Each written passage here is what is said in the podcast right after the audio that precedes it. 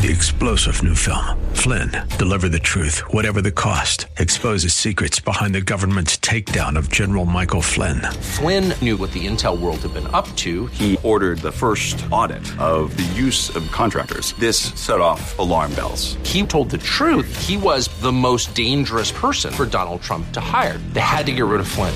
Flynn, deliver the truth, whatever the cost. Available now. Watch it today. Go to salemnow.com. Salemnow.com.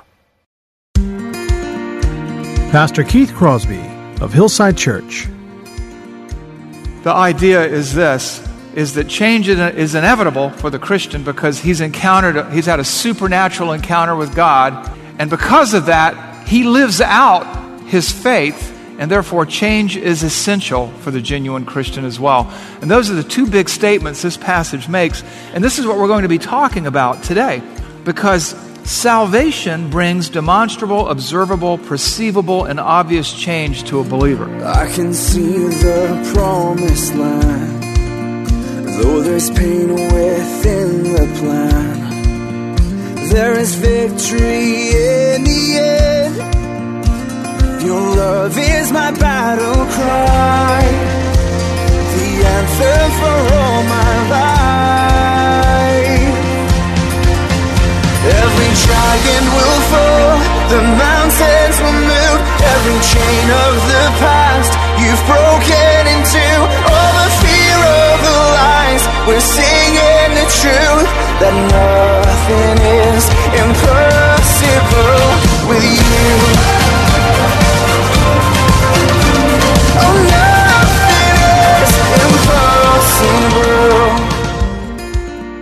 Hello and welcome to the Grace to Live radio broadcast with Keith Crosby, Senior Pastor of Hillside Church in San Jose, California. We are so grateful that you've joined us today for the broadcast, and as we always do, we would encourage you to follow along with us in your Bibles if you can. On today's program, we will be continuing with our study through the book of Romans as we hear a message that Pastor Keith has entitled, Walk This Way. So if you have your Bibles, please turn with us today to the book of Romans, chapter 6. Now, here's Pastor Keith with today's study. Father, we thank you. Father, we thank you for this day to study the book of Romans and to get a better grasp of the Christian faith, to, to look into the pages of Scripture and to uh, align our thoughts with your thoughts, to align our ways with your ways. Lord, help me to be clear and understandable. Help the people to understand and apply that we would all be doers, not just hearers of your word. And we'll give you the glory for that, Father. In Jesus' name, amen. All right, we are back in Romans. And we are in some what I would consider uh, transitional uh, messages as we shift uh, deeper into Romans. Uh, as we began, Romans chapters 1 through 5 was about our salvation and what God has done for us. Uh, Romans chapters 6 through 8 are about what God is doing in us. And so we're at the front end of that, what God is doing in us. And it's sort of a mini series within a series. Uh, today's message is entitled Walk This Way. And it's uh, Romans chapter 6, 1 through 11. So it's part one, and, it's, and the theme of it is justification inevitably leads to sanctification. What does that mean? Salvation leads to change, salvation leads to growth. And there are a lot of, of uh, other themes here that we cannot all unpack today. Uh, there is union with Christ, there is the doctrine of sanctification, the doctrine of mortification, and we're going to touch on these. But as you study God's Word too, and I hope you're reading along with me. If you're not, you, I, I, encourage you to. Uh, over time, they'll be further explained deeper into Romans that we get. So bear with us, and uh, we will press on. So let me just begin by reading uh, Romans chapter 6, verses 1 through 11. It begins with a question. And let me tell you what's going on here. Essentially, the Apostle Paul has said, where sin abounds, grace abounds even more. And every good preacher knows that there's always somebody out there who doesn't quite hear, hear you right. And so you have to circle back and ask and answer the question that somebody might be thinking in their minds.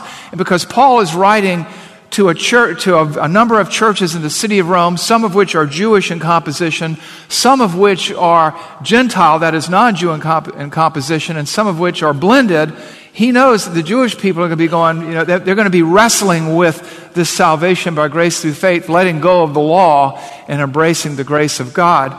And so he, he begins with a question, and he answers it for them. What shall we say then? Are we to continue in sin that grace may abound? And he answers it very briefly and succinctly By no means. And some translations say, May it never be. And I think the King James says, God forbid. And he goes on to say, How can we who died to sin still live in it?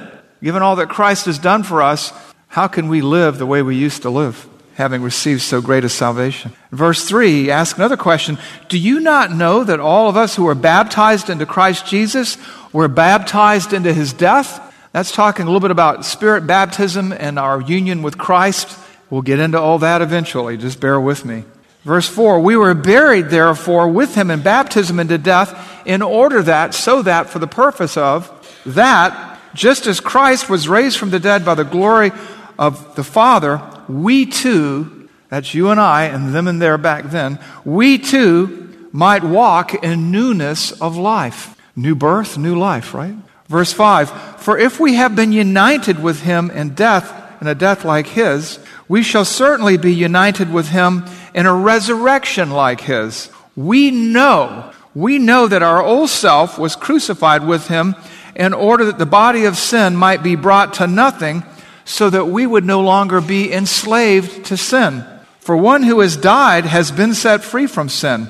Now, if we have died with Christ, we believe we will also live with him. We know that Christ being raised from the dead will no longer will never die again, and death no longer has dominion over him. Verse 10, for he died, the death he died, he died to sin once for all, he paid the once and for all sacrifice. But the life he lives, he lives to God. So, you also must consider yourselves dead to sin and alive to God in Christ Jesus.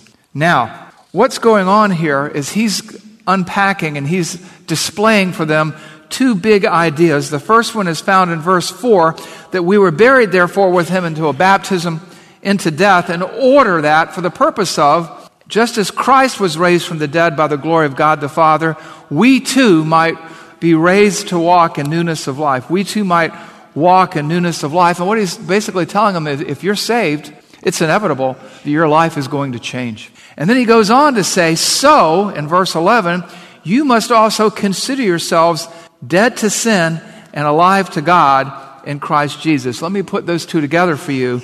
We were buried, therefore, with him by baptism into death, in order that just as Christ was raised from the dead by the glory of God the Father, we too might walk in newness of life. So you must also consider yourselves dead to sin and alive to God in Christ Jesus. And basically, the idea is this is that change is inevitable for the Christian because he's encountered, he's had a supernatural encounter with God. And because of that, he lives out his faith and therefore change is essential for the genuine Christian as well. And those are the two big statements this passage makes. And this is what we're going to be talking about today.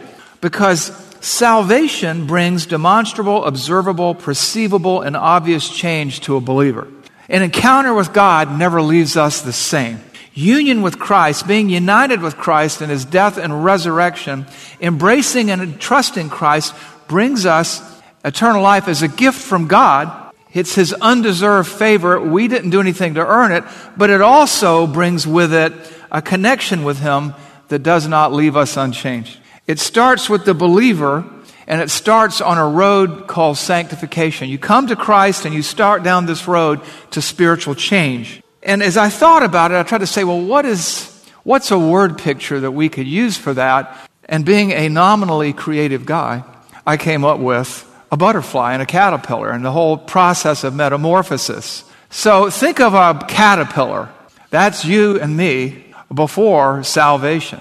And then we encounter God and things begin to change. We go through a spiritual metamorphosis. We go through a process of change. There's immediate sanctification where you are changed and set apart for God. And there is something called progressive sanctification or progressive spiritual growth where you gradually change. I think the next slide sort of speaks to that. You know, the caterpillar attaches himself or herself to a limb and they, they form this cocoon around them. They go into a chrysalis and they come out the other side a butterfly. And again, there it is. I think that's a monarch butterfly. And what goes on there is a response to their nature, in our case, a new nature. And the caterpillar goes and attaches itself and wrestles through this change. And if you've ever watched time lapse photography, or if you had a lot of time on your hands and sat there and watched and waited, which I doubt you did, a caterpillar emerge from this chrysalis, there's a struggle involved. It's not easy. But at the end, the outcome is beautiful. Think of it like childbirth, labor. There is an aspect of our salvation that we are responsible for and encouraged to and empowered to cooperate in.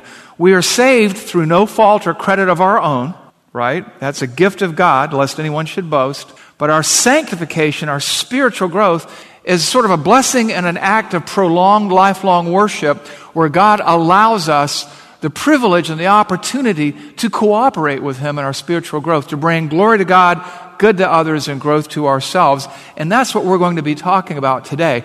We're going to begin that discussion today. We'll finish it in chapter 8. Another aspect of it I think of as sunburn. You cannot come into contact with the sun for a prolonged period of time and not be changed. Years and years ago, in a galaxy far, far away, pre salvation, I worked on a commercial fishing vessel. And we'd go out to sea, and we were all doing our best in those days to take every step possible to make sure we had skin cancer in our 60s, 70s, and 80s. We covered ourselves in oil. We had our fishing knives strapped to our ankles. We had our docksiders on, our cut off jeans, shirtless out in the sun for 12, 14 hours a day. And you know what happens? You begin to darken. That's S-U-N burn. Sanctification is the result of an encounter with Christ that results in a manner of speaking, not to push an analogy too far, in S-O-N burn. Okay? You're changed. And the more you're exposed, the more you change. I think of Moses in the Old Testament going to the tent of meeting and meeting with God face to face. And we would come out, his face would glow. And the more he did it, and the more he lingered there, the brighter his face shone. And eventually he had to put a, a veil over his face because it made people uncomfortable, which really kind of is what happens as you grow in Christ. Your old self is dead, your new self comes out, and nobody knows what to do with you. That is a picture of sanctification or spiritual growth. And does it happen all at once? No. Spiritual growth is a lifelong process. It's like bonsai. We're cutting away everything that doesn't look like the end goal, except God is doing it through what He accomplishes in our lives. It's like an apple on a tree. You've heard me use this analogy before, perhaps, where you have an apple tree and there are apples all over it. Some are on the top, some are on the bottom, some are on the interior, some are on the exterior. And those apples ripen and grow based on the amount of light that they're exposed to. And some of us, you know, we're supposed to be working out our sanctification with fear and trembling, knowing that it is the will of God at work to willing to work His good favor in us, His good pleasure in us. We ripen at different rates of speed, but ripen we do, and change we do. And the thesis of this passage, and really the thesis of my message is if you're saved, if you are born again, if you have surrendered your life to Jesus Christ, you're going to change. We live in an era today where there's a lot of confusion about this. Some people say, well, God likes me the way that I am and He accepts me the way that I am. But that's not true. Otherwise, there'd be no need for a Savior. You could just go on the way that you were, right? But when Jesus says repent and believe the gospel in, in uh, Mark, he, there's, there's an idea that we're going to change. God wants to conform us to the image of His Son. And when we cooperate with Him in that, that is worship. Worship is conforming our minds, our lives, to the known and expressed will of God. And a real and growing Christian will develop new appetites as symptoms you might say, of new life in Christ. And that's why we entitle this message Walk This Way.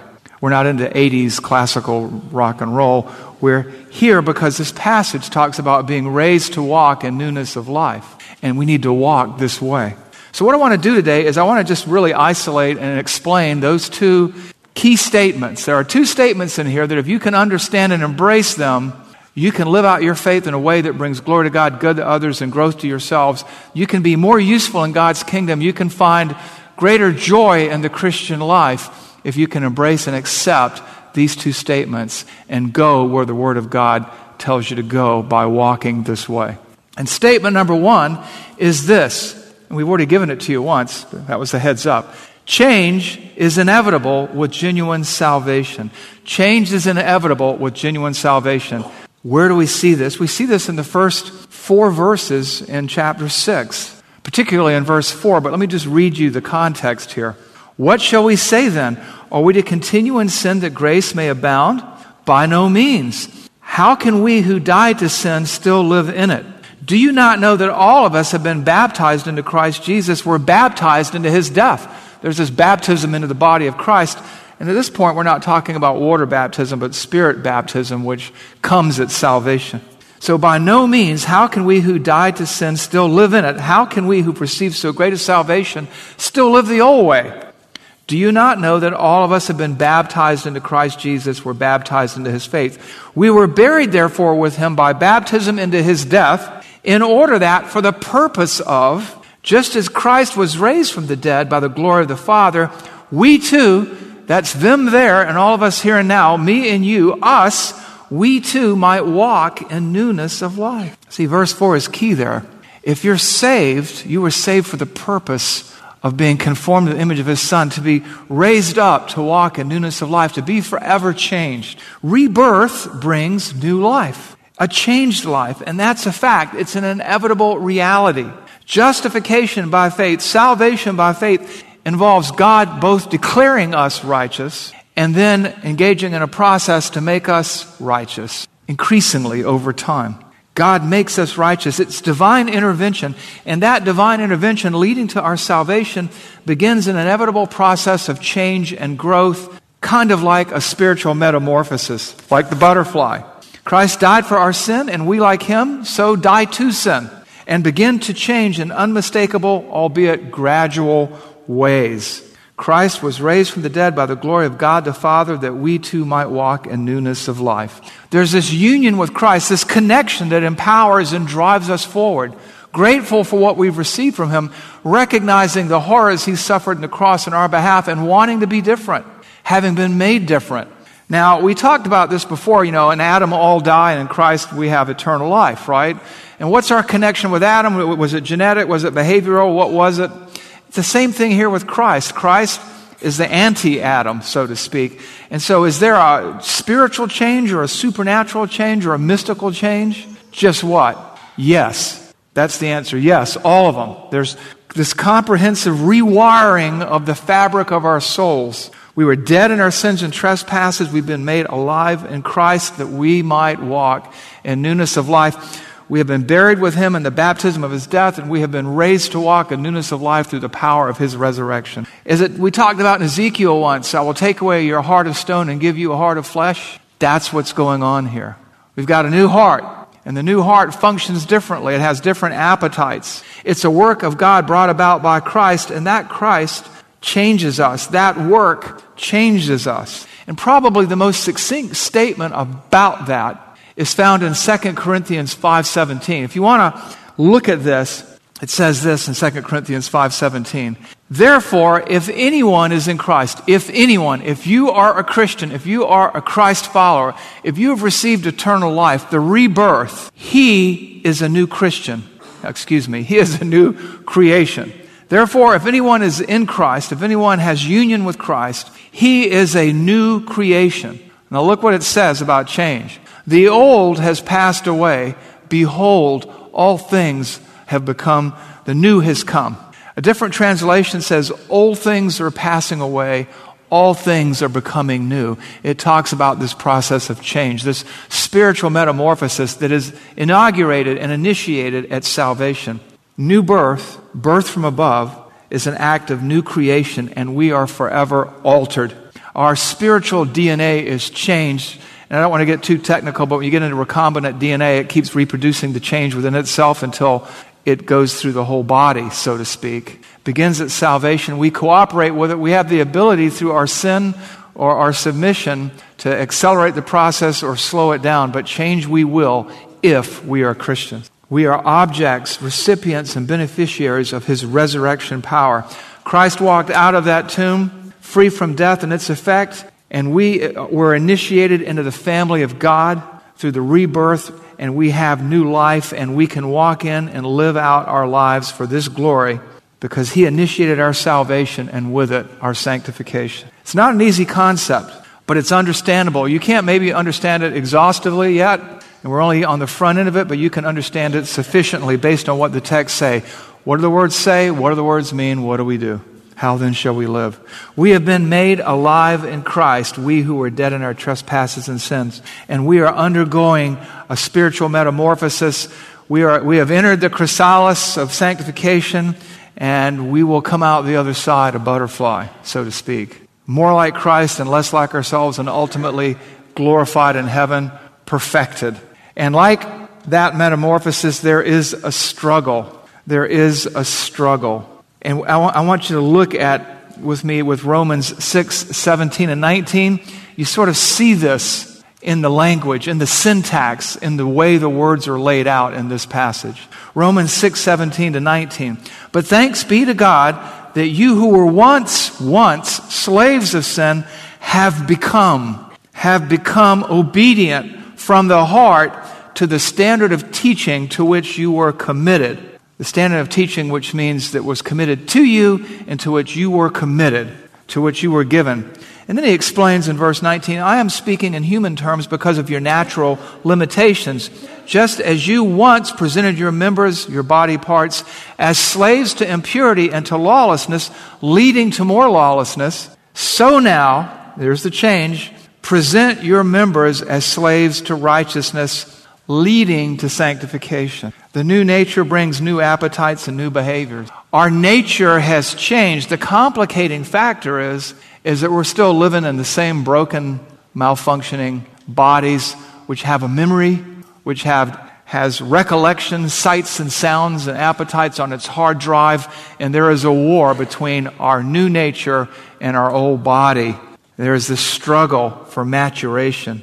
But it is possible because we are new creation. We have a new nature and new appetites. We have a new birth. We have a new master. We're no longer slaves to sin, but now we're slaves to God. And that's why we say genuine salvation inevitably produces change. I want you to understand that. If you're saved, you're changing. If you're not changing, you may not be saved. It's inevitable that you will change. You cannot have a supernatural encounter with a supernatural, sovereign, omnipotent God and not come away changed. It may come at different rates of speed depending on where you are on the apple tree how much you are cooperating with your metamorphosis, what you embrace, but change you will, change you must. Which brings us to the second big statement that I want us to consider.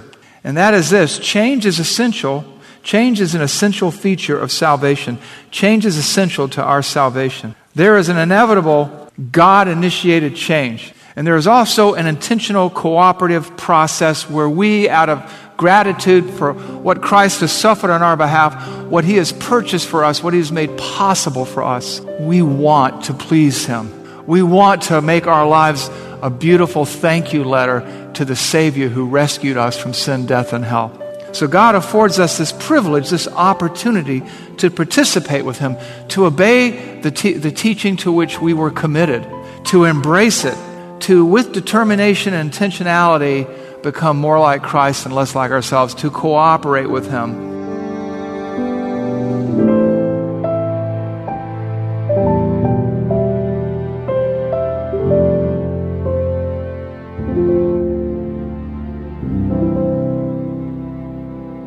Pastor Keith Crosby with today's Grace to Live radio broadcast. From everyone here at Hillside Church, we just want to say how grateful we are that you've chosen to spend this time with us today studying God's Word. And if you have questions about today's program, or if you'd like to hear more messages from Pastor Keith, then I would encourage you to log on to our website, hillsidechurch.org, where you can find more messages and content from Pastor Keith in the Sermons Archives tab, as well as links to Pastor Keith's blog and the new Out of My Mind podcast. You can also connect with us to see the many things happening here at Hillside Church, including our service times, ministry opportunities, and our calendar of upcoming events. Again, all this and more can be found by visiting the website hillsidechurch.org. Well, we hope that you'll join us again right here next time on Grace to Live. But until then, I'm your host, Kevin Reeves, and on behalf of Pastor Keith and everyone here at Hillside Church, it is our prayer that the Lord will richly bless you and keep you. And thanks for listening.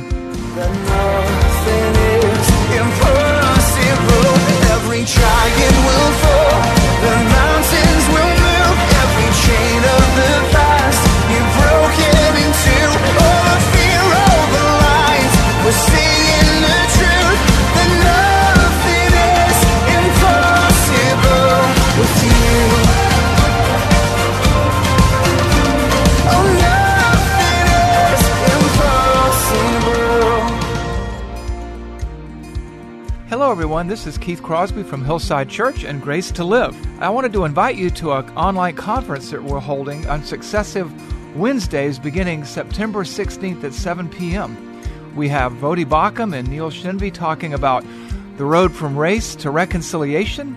You've probably heard terms like woke and critical theory, and you're wondering where does this all fit into the Bible? Come to our website at hillside.org, click on the button, register, and find out. Can't wait to see you there.